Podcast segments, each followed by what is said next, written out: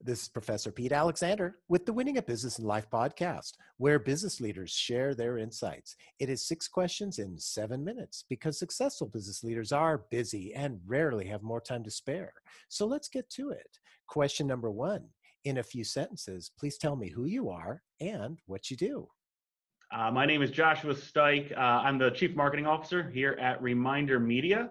So we publish marketing materials for service based sales professionals basically to help them get more referrals and really uh, nurture and show thanks to their clients. Joshua, it's great to have you on the show. Question number two What's the best thing about working in your industry? So I would take this more from the creative marketing sort of industry and just say I love making things. Hmm. So I always have, whether it's building a Lego set or it's building a ad campaign through email or display advertising that'll get people excited. Um, I've always enjoyed working on and making products for our clients that they find value in, and ultimately their clients from receiving it uh, uh, love it, and then that triggers the reciprocity effect, which is what brings the referrals back to them. Oh, I love it. It's it's like a perfect circle that you're describing. Question number three: I have a fictitious book with all the answers for business. What chapter would you think most companies should read? So I think every company should read the chapter titled Take Action. And action is really one of our core values here, even from the standpoint of so many businesses and professionals get stuck in this paralysis by analysis and they don't just do, they focus on building the perfect system, building the perfect plan.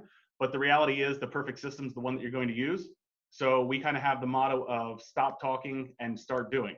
Mm-hmm, mm-hmm. Yeah, and that analysis by paralysis, the I've seen it in so many occasions where it just creates all this amazing stress because they overthink everything, and and yeah. uh, I mean that's what you're talking about too. Yeah, it's the perfectionist, and I know I'm a perfectionist, so I actually have to fight against that because a perfect is basically the enemy of good you know and if you spend all of your time trying to make something perfect you're not going to get it done. There's actually a really cool and i don't want to go too long because i know we're, we're on a time limit but there's a really cool study that um, a professor did where he gave uh, a photography class two sets of students. One's goal they would be graded purely on quantity and the other students would be graded purely on quality and they only had to submit one photo. And the ones that ended up producing the best photos were the quantity group because they kept taking photos and getting better and better through the process and the quality group never even submitted a photo. Interesting. I love that. I, I, didn't know about that study, but I'll have to look for that one. Question number four I have the, uh, other than the generic work harder, have a great attitude, and care for customers. What advice or insight would you give to other business leaders? Yeah, so I would say, um, especially to business business managers and senior leadership that's kind of rising up, is that it's better to uh, get it right than to be right. Hmm. And that's something that I had to learn really early on because I was kind of thrown into management at a really young age. I was the first employee here about 17 years ago. We started in a garage, and uh, finding your value and thinking that that value is in having all the answers is such a temptation that I think a lot of younger leaders go through versus using your resources on your team or using the resources in other groups within your organization who might know more. So I don't have to have the perfect answer for what the right marketing campaign is. My sales team might, or my client success team might, because they're the ones working directly with the client. And the reason that's been on my brain lately is because I read the book uh, Dare to Lead by Brene Brown, and she talks about the concept of armored leadership versus brave leadership. And armored leaders are all about being a knower and being right, and brave leaders are all about being a learner and getting it right. Mm. And if I'm understanding you correctly, being one of those the, the, the good leaders is one that you just have to put you you know check your ego at the door because obviously if you have to be the one that knows, uh, you know that's that typically is very ego based.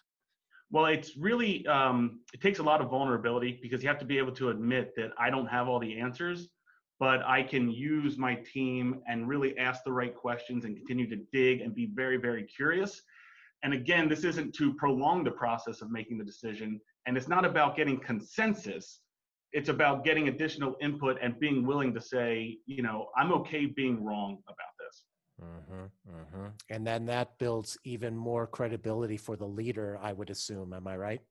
I think that you get a lot of trust from your team members, and I think that you get a lot of buy in on the ultimate solution. If you're just handing out tasks and saying, here's how we're going to do it, people will kind of turn into just brainless operators versus creative thinkers and problem solvers. Mm-hmm. Very insightful. Thank you. Question number five What other business leader like yourself would you like to acknowledge and invite to be on my podcast? So I would recommend Kim Angeli. She is not only a sales beast, but she is uh, the owner and founder of Grateful Box, and she has this whole concept of growing revenue. She actually teaches a course on this, growing revenue through gratitude.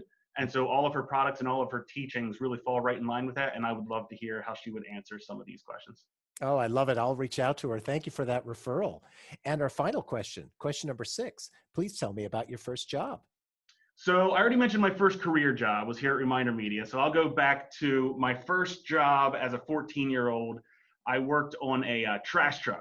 So we would actually drive around. It was a box truck because I wasn't allowed to ride the compactor. I don't even know if I was even allowed to be working at 14. I'm not 100% sure.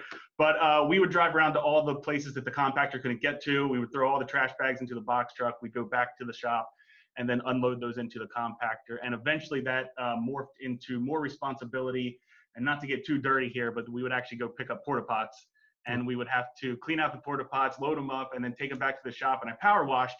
And the reason why I bring that up is because it really taught me early on work ethic and getting to then be in a position where I was at the beginning of an organization and helping it grow and growing up with the organization. Um, the work ethic and the whatever it takes mentality has always been uh, something that I kind of attribute back to those earlier jobs. Mm, great story. I love that. So, Joshua, thank you so much for being on the show. How can yeah. people find you? Uh, so you can connect with me on LinkedIn if you search Joshua Stike. I think there's only another one Joshua Stike, so I'm pretty easy to find there. And then, of course, you can always uh, follow along with us on Instagram uh, for our podcast. Is the best place to get in touch with me. That's at Stay Paid Podcast. Perfect. This is Professor Pete Alexander with the Winning at Business and Life podcast. For more insights and ideas, please go to LinkedIn, YouTube, Facebook, or iTunes and search for the Winning at Business and Life podcast. Thanks for listening.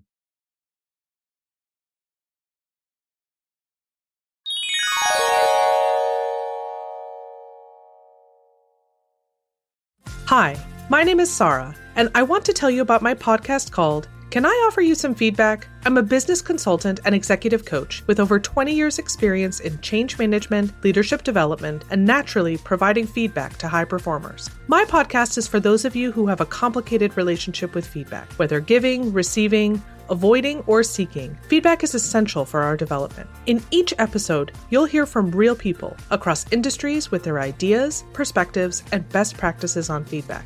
I'll also be sharing business bites with you simple explanations of organizational tools, management techniques, and leadership philosophies that will help you and your businesses thrive. You can listen to Can I Offer You Some Feedback on your favorite podcast app or learn more at evergreenpodcasts.com.